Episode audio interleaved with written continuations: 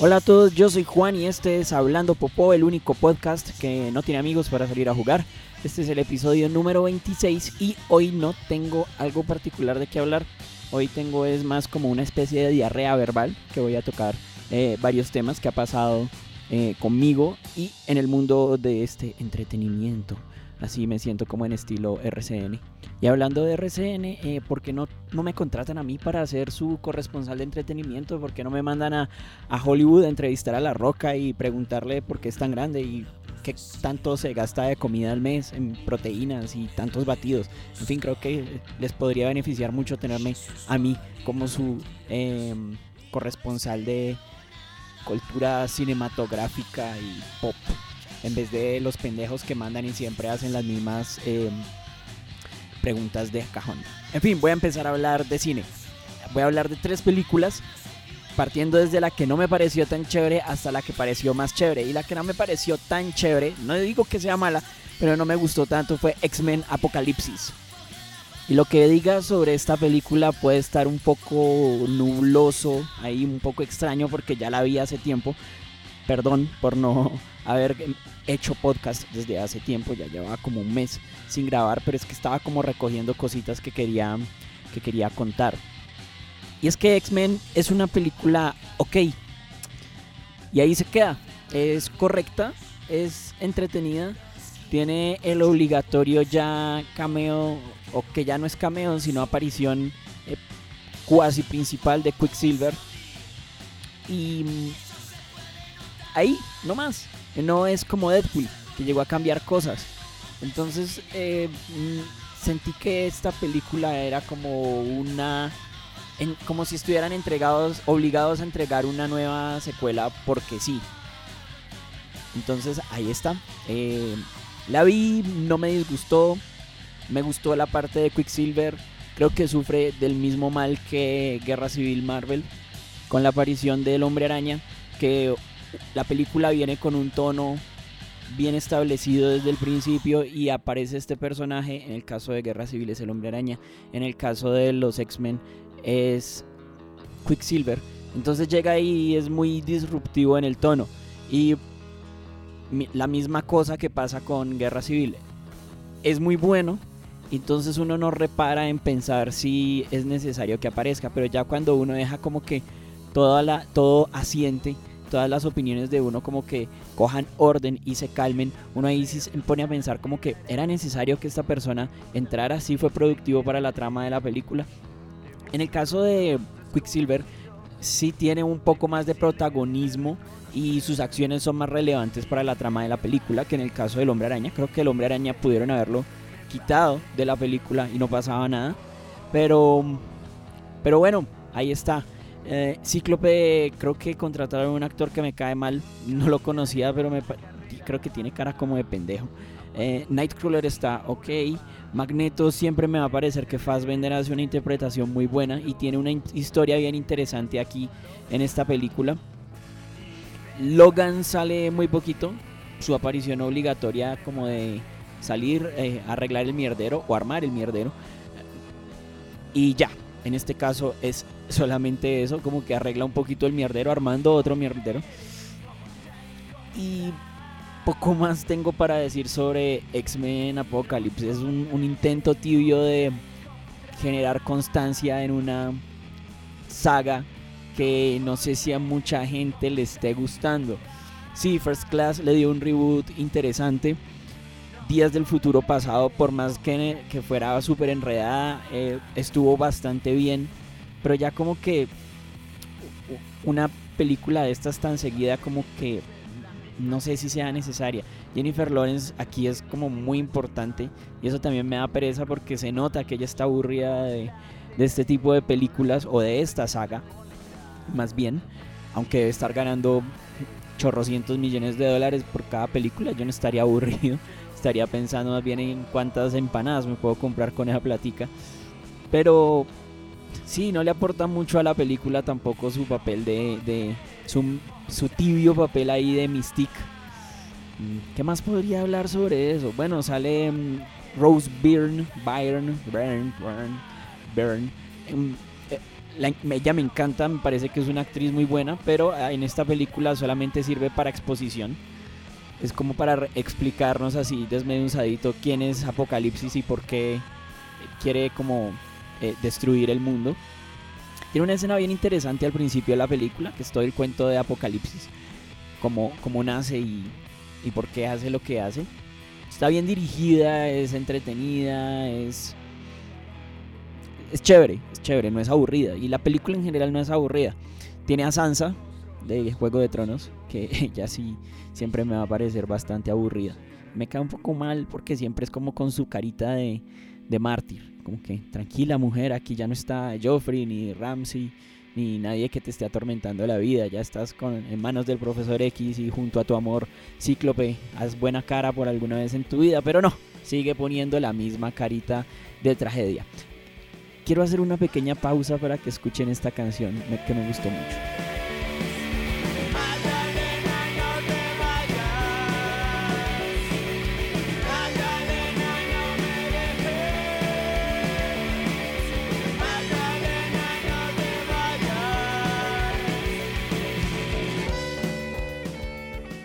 Listo, como les dije al principio, esto va a ser una diarrea verbal, no va a tener ningún tipo de orden ni lógica. Esta es una canción que se llama Magdalena y es de un grupo de Bogotá que se llama Los Maricas, que me gustó mucho, los vi anoche y me pareció bastante entretenido. Y la música que va a sonar en como las cuatro o cinco primeras canciones que van a sonar en el programa, desde la primera, eh, son de un compilado que se llama London v Bogotá. Y es un evento en el que estuve anoche, donde aquí en Bogotá tocaron bandas de Bogotá, pero en simultánea en Londres tocaron varias bandas de Londres. Entonces a la entrada regalaron un arcaico C D con canciones de todas las bandas que tocaron en este evento. Y es interesante, es chévere que se, que se hagan eventos así como simultáneos. Y hubiera sido bacano como poder ver cositas de lo que estaba pasando o pasó en Londres mientras nosotros estábamos aquí en Bogotá y viceversa. Pero, pero bueno, igual estuvo chévere. No fue mucha gente, pero estuvo interesante. Más adelante les hablo de eso, sí tengo algo más para decir. Entonces volvamos a X-Men Apocalipsis y estaba hablando de Sansa, de, que ella hace de Jean Grey. Y bueno, pues estaba ahí eh, Jean Grey. no, no más, no tengo mucho para decir de Jean Grey. Yo no soy muy fanático de X-Men, no conozco mucho de X-Men, salvo eh, algunas cosas como de algún cómic que leí alguna vez y de la serie animada. Algún, un dato interesante es que eh, con los X-Men tiene que ver el, uni, el uno de los de pronto el primer acto de rebeldía en mi vida. Resulta que una vez mi mamá me dijo eh, que teníamos que ir a misa.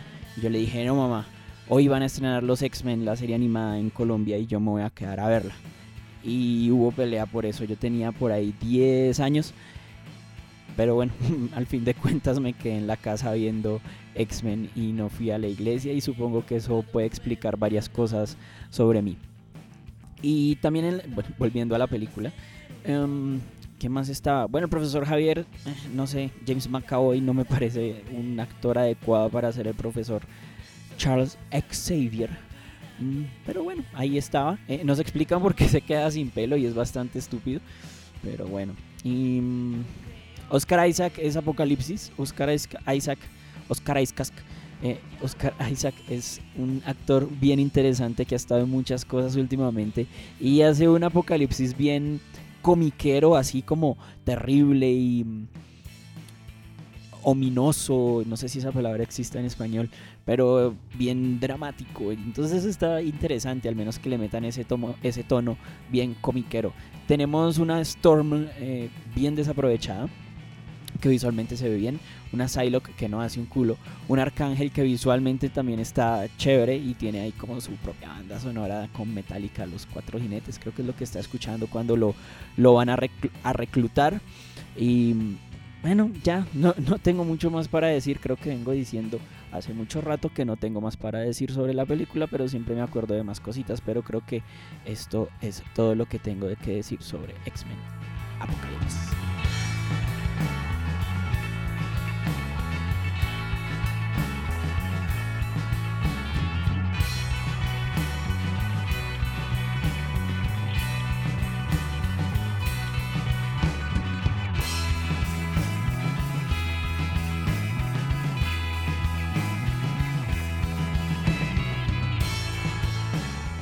Hoy es el Día del Padre y como cosa curiosa Netflix me recomendó There Will Be Blood y la vi. Yo no la había visto, le tenía un poco de miedo a esta película porque siempre las películas de Paul Thomas Anderson eh, me hacen sentir un poco estúpido, ¿sí? Y Netflix me la recomendó y la puse incauto sin saber que tenía un tema paternal tan fuerte dentro de ella. Yo pensé que era más enfocada hacia lo petrolero y hacia lo religioso, pero no, es una película sobre un papá que resulta siendo una gonorrea con su hijo adoptivo ahí.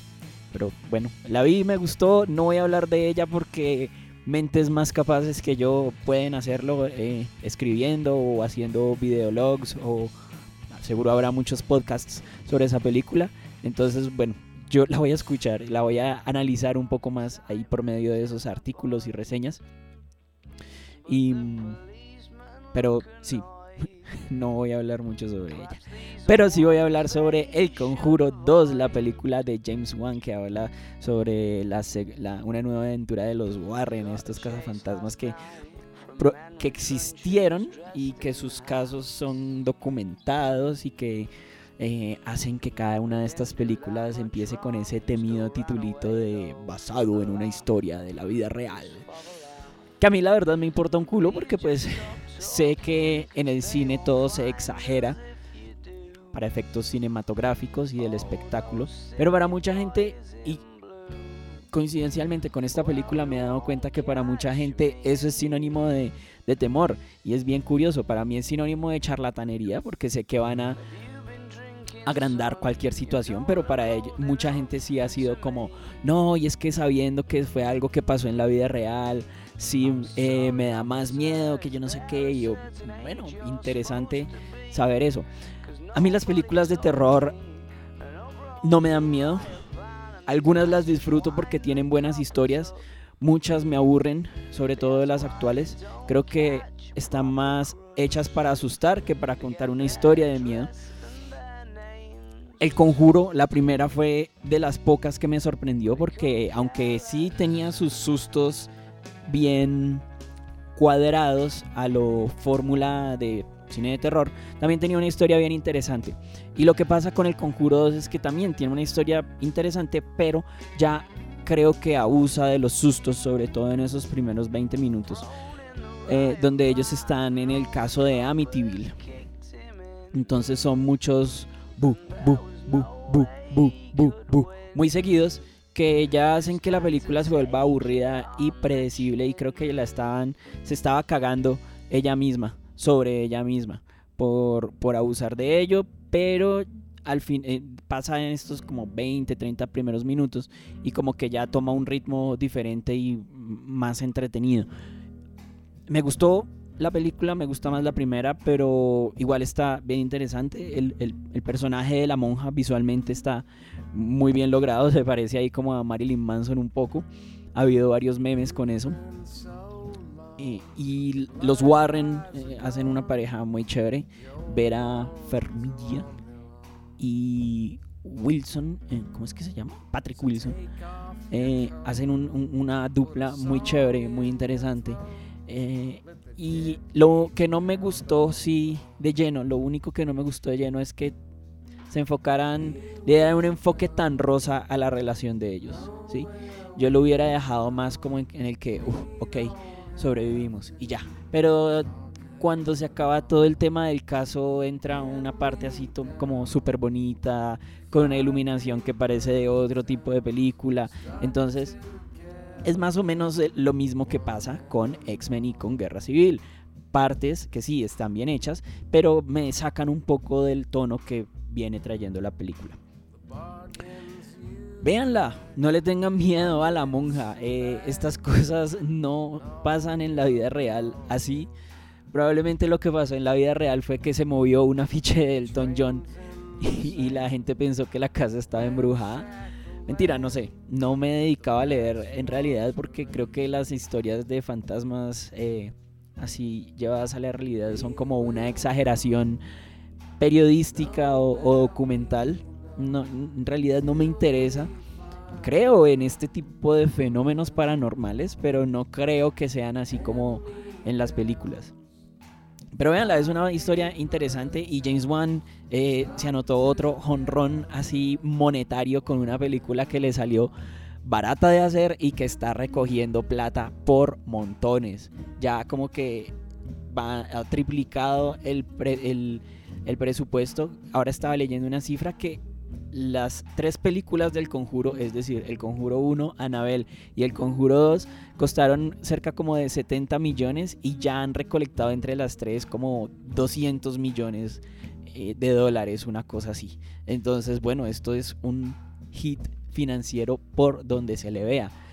Y por eso es que a este señor le van a seguir dando trabajo, porque es súper efectivo para los estudios. Cosa que tristemente no le está pasando a Duncan Jones, el hijo de David Bowie, con eh, Warcraft. Parece que no va a poder ni siquiera recuperar la inversión inicial. Entonces, bueno, qué mal. La verdad, yo no la he visto. Warcraft eh, sí me parece interesante, pero tampoco tanto como para correr a verla en cine. Probablemente la vea, no sé, esta semana o el próximo fin de semana ahí, si sigue en cartelera, que de verdad lo dudo.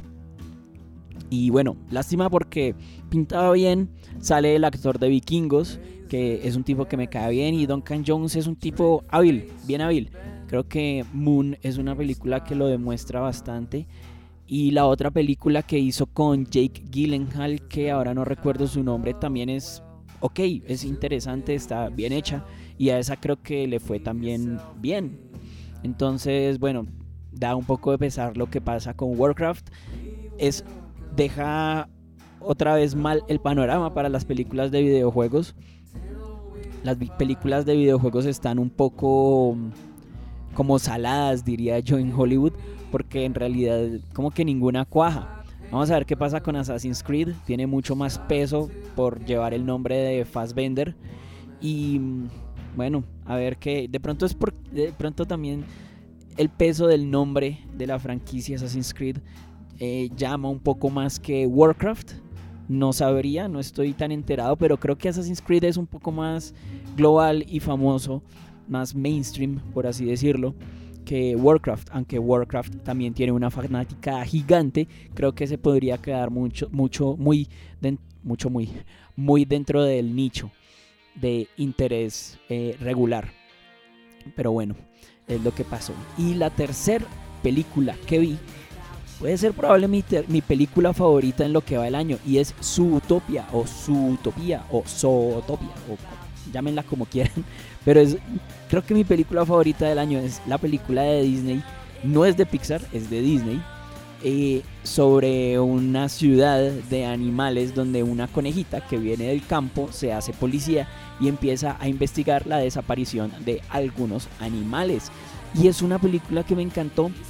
Es una película súper entretenida, tiene una trama detectivesca muy interesante, que obviamente no está llena de retorcijones en la trama, porque es una película para niños, pero que tiene unos giros bastante interesantes y tiene unas enseñanzas sobre racismo, sobre corrupción, sobre clasismo, llámenlo como quieran, homofobia, lo que sea, muy relevantes y muy bien manejados, con una delicadeza impresionante y con un tacto increíble para que todos los niños aprendan eh, qué es lo que está pasando ahora en el mundo, que es bien, bien grave, y, ento- y, y es algo que, para bien o para mal, todos debemos saber, porque pues es, conocer las cosas es lo que nos permite Eh, tener conciencia de ellas y, y, y saber lo que está mal en el mundo en este momento, y por qué ha habido tantos atentados y por qué está la situación tan intolerable para algunos segmentos de, de la sociedad. Entonces, y Zootopia lo maneja supremamente bien. Incluso tiene una referencia, yo no sé si es muy escondida o no, para mí no fue tan escondida, a Breaking Bad y, a, y al Crystal Meth y a la droga y a Walter White y a Jesse. Eh, muy interesante, que no sé si los niños vayan a pillar. Tiene esta parte que vimos en los cortos, la de los osos perezosos. Es increíble todo lo que pasa en ese, en ese, en ese segmento de la película. Los osos perezosos son unos personajes chistosísimos ahí. Eh, hay unos hamsters divinos que si Disney quisiera podría convertirlos en los próximos Minions, y ojalá que no lo haga. Hay unas zarigüeyas también increíbles que hacen una, una copia buenísima de El Padrino. Y los personajes principales, que son la conejita y un zorro, que el zorro representa, digamos, como a un negro probablemente, o a un, o a un bully de la sociedad. Eh, probablemente tenga esas dos representaciones, porque en el campo hay un zorro y representa un bully, pero en la ciudad hay un zorro y también ya representa, es como más a, a un negro eh, más callejero. Entonces, pues fue la interpretación que le di. No sé si realmente, me imagino que eso es lo que Disney querrá que todos eh, entendamos. No sé si sea diferente, pero véanla, de verdad. Probablemente mucha gente se la perdió en cine porque no era una, no es una película de Pixar como tal. No sé si ellos estuvieron eh, ahí metidos en la producción, pero ya pueden buscarla en muy buena calidad por sus medios de descarga, legal o ilegal, eh, favoritos. Eh, estos son Matt and Kim y van a estar en Colombia en Lollapalooza, y es probablemente lo único interesante de ese cartel. ¿Qué pasó con Lollapalooza? No sé, todo el mundo le tenía como mucha expectativa, mucha gente quería que viniera Radiohead.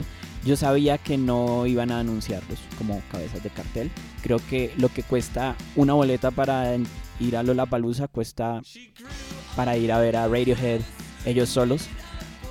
Entonces era, es, es, es, es un poco iluso pensar que Radiohead vaya a estar en Lollapalooza. Todavía falta por anunciar uno de los headliners. Yo, quiero, yo creo que están como locos buscando a Manu Chao. Manu Chao va a estar por allá, dormido en una estación de tren abandonada en Puerto Salgar o algo así. eh, y ya debe estar tomando una flota para venir aquí a Bogotá. Eh, pero sí, no, no llama mucho la atención. Tiene buenos nombres, tiene gente importante en el mundo de la música, pero creo que la gente esperaba más de la marca Lollapalooza para atraer artistas mucho más grandes, como, no sé, Red Hot Chili Peppers, Paul McCartney, o sí, Radiohead va a tocar en el Lollapalooza de Berlín. Eh, no sé, muchos grupos tan grandes, y el más grande que va a venir es Lana del Rey. Entonces, como que, ¿qué pasó ahí? Me parece un poco descachado. En, en redes sociales la gente está siendo como bastante dura también. Creo que igual va, va a ir gente, eh, porque pues son grupos eh, famosos, y creo que mucha gente va a querer ir a, ir a verlos, pero en mi, para mí no, no está llamativo. Me gustaría que Matt and Kim tocaran un concierto ellos solitos, no sé, en Armando Records, o en algún lugar así bien, bien pequeño, así donde podamos ir a descualquierarnos con esta música que es tan fiestera y tan, tan alegre, y que a mí me gusta bastante desde... No sé, ya desde hace, ya desde hace tar, tanto tiempo. Pero bueno, ahí van a estar. Ojalá la gente que vaya a verlos, eh, si no los conocen, se queden a verlos, porque es una banda bien entretenida. Son solo dos personas, son, son esposos. La, la mujer, eh, Kim, toca batería, y Matt, el hombre, claro, como su nombre lo indica, toca sintetizadores. Y es un show bien energético y lleno de buena onda, es muy, muy alegre. Entonces, bueno, sería bacano que bastante gente fuera a verlos.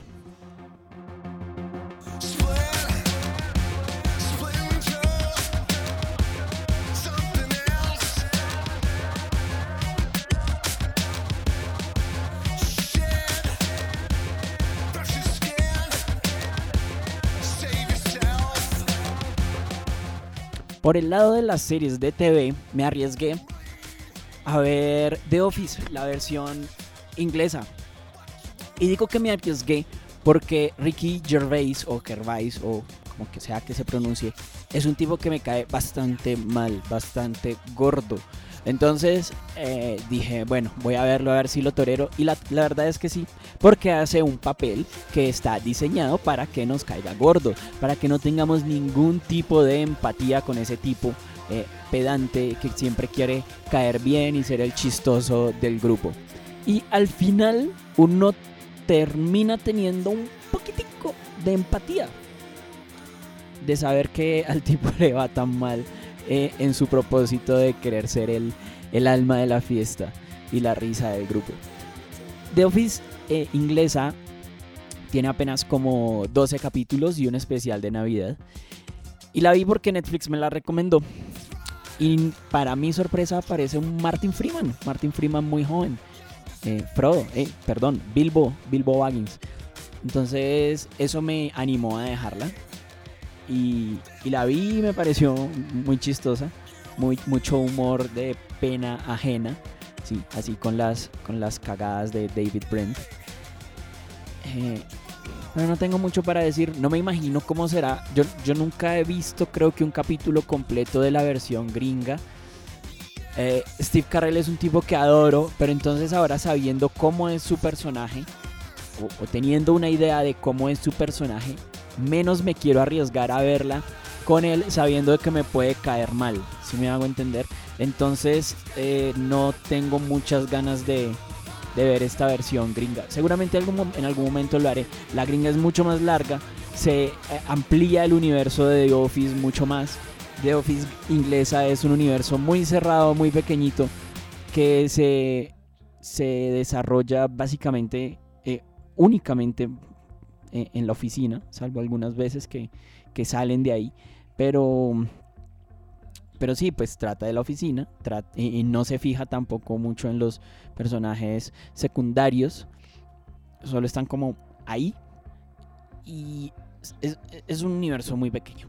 Entonces uno se siente muy, muy adentro, muy dentro de él. Es, es muy íntimo. Entonces eso ayuda a que uno se involucre bastante con la, con la serie.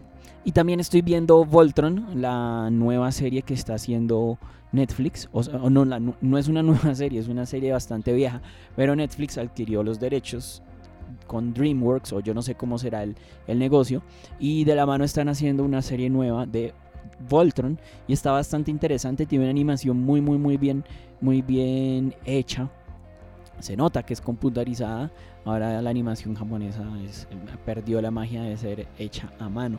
Pero, pero igual está bien, está bien y los personajes son interesantes, son entretenidos y las cosas que pasan están ok. No es una serie como para volverse aficionado y comprar afiches y muñecos. De pronto sí, las figuras de acción deben ser, deben ser bonitas, pero su historia no es como la más compleja, no. Es una trama bastante, de, de hecho, de caricatura ochentera, lo que uno podría esperar de Voltron. Entonces, bueno, esta es, es bien entretenida y fácil de seguir. Y por el lado audiovisual o televisivo, esto es todo lo que tengo eh, para contar. Ya ahora del lado de la música, eh, bueno, conté lo que pasó con Lollapalooza, que tiene un cartel ahí que nos dejó como, como con un baldado de agua fría, como bastante desilusionados a, bastante, a muchos de los que queríamos ir. No quería tanto ir. Si hubiera querido ir con todas las fuerzas de mi corazón, hubiera comprado la, la boleta de Creyentes. No la compré sabiendo que no iba a venir Radiohead. Estaba esperando a que anunciaran el cartel y el cartel por días. Ahora sabiendo que no era una banda lo suficientemente que valga, que, que valga la pena para ir a pagar la plata que vale, porque es bastante cara la entrada. Además que es en el Parque Simón Bolívar, donde a mí no me gustan los conciertos. Entonces ya definí que no, al menos que ese interrogante grande de headliner que falta por anunciar sea un grupo que yo diga, oh sí. Por ejemplo, va a, venir, va a estar Wilco en Sudamérica, en Argentina y Chile, y no, nadie lo quiso traer. Aparte porque pues, a quien le gusta Wilco, seguro seremos diez los gatos a los que nos gusta Wilco en Bogotá. Eh, pero bueno, ahí está, va a venir Iggy Pop, está un poco cara la entrada, todavía no sé si voy a ir o no. Y ah bueno, ahora contarles un poquito de lo que pasó ayer en este London v Bogotá, o Batman v Superman. En este caso, ¿quién sería Batman y quién sería Superman? Yo creo que los dos serían Batman, o Londres sería Superman y Bogotá Batman. No sé, en Bogotá pasan cosas muy horribles, yo no sé si en Londres también. El caso es que estuvo interesante. Estuvo Nanook, que es el grupo que me gusta mucho, del que ya hablé en el último podcast. Eh, como siempre, es la interpretación favorita mía de cada noche. Pero hubo otros grupos también bastante interesantes. Estuvo, y para destacar, los Maicas, que tienen un nombre así como bien incendiario, bien políticamente incorrecto, sobre todo en esta época. Eh, y eh, pero estuvo muy divertido este grupo. Búsquenlos, están en YouTube, no, no los encontré en, en Spotify, pero en YouTube sí tienen varias canciones. Y, y su show en vivo es bastante energético y a la gente le gustó bastante, le gustó mucho. Y por el lado mío, pues no, no tengo mucho para contar, solo he estado como trabajando. Eh, retomé mi afición por la guitarra, he comprado un par de cosas de, para hacer mi, mi set de pedales, me armé una pedalera ahí con, con madera y tornillos y velcro bastante rudimentaria, y adquirí el objetivo de comprar una guitarra nueva, una Epiphone E S trescientos treinta y nueve, que si por cierto ustedes, si alguno sabe quien eh, venda instrumentos, o, o sea, si venden esta guitarra aquí en Bogotá, o si saben de alguien que los traiga, me, si, me, si me dan el dato, les agradecería mucho, porque es una guitarra que, que no he visto, no he visto en ninguna, ninguna vitrina. Y pues aquí, desde que quitaron eh, Tower Records y después, ¿cómo es que se llamaba? Eh, Music, Music Store, creo que se llamó cuando, cuando cerró Tower Records como, como marca, pues ya no he visto que vendan instrumentos marca Epiphone. Entonces, bueno, quiero esta guitarra, es muy chévere, tiene una forma bastante icónica que he querido desde chiquito, desde que era más chiquito todavía, y ahora conocí esta referencia que es la misma E S trescientos treinta y cinco, pero con un cuerpo mucho más pequeño. Entonces por eso es que la quiero, porque se acomoda mucho a mi estatura. Y también me compré un pedal, un Foss marca Yoyo, que es ahora como de estas marcas chinas de pedales que están saliendo eh, mucho más baratos que los tradicionales Boss o Electro Harmonics o eh, M X R o no sé, otras miles de marcas que hay. Y salió bien barato, lo compré por AliExpress, me costó como cuarenta dólares, seguramente se demorará como un año en llegar, pero bueno, espero que llegue en algún momento. Don't act like you ain't sitting there with your friends like it can't be. I know Donald Glover, he weak, man, he can't be. I'm still not down, but I up the ante. Me and hip hop, that Black Sid and Nancy. Let them know.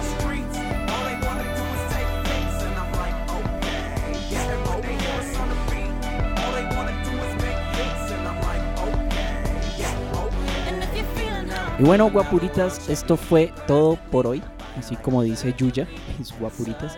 Eh, gracias por escuchar, espero que les haya gustado este episodio de Diarrea Verbal, donde no había ningún tipo de estructura ni orden en el contenido, pero bueno, me sirvió esta divagación para soltar cositas que tenía pendientes por contarles, y probablemente tener un próximo episodio mucho mejor estructurado y ya con algún tema más, el tema más, un tema...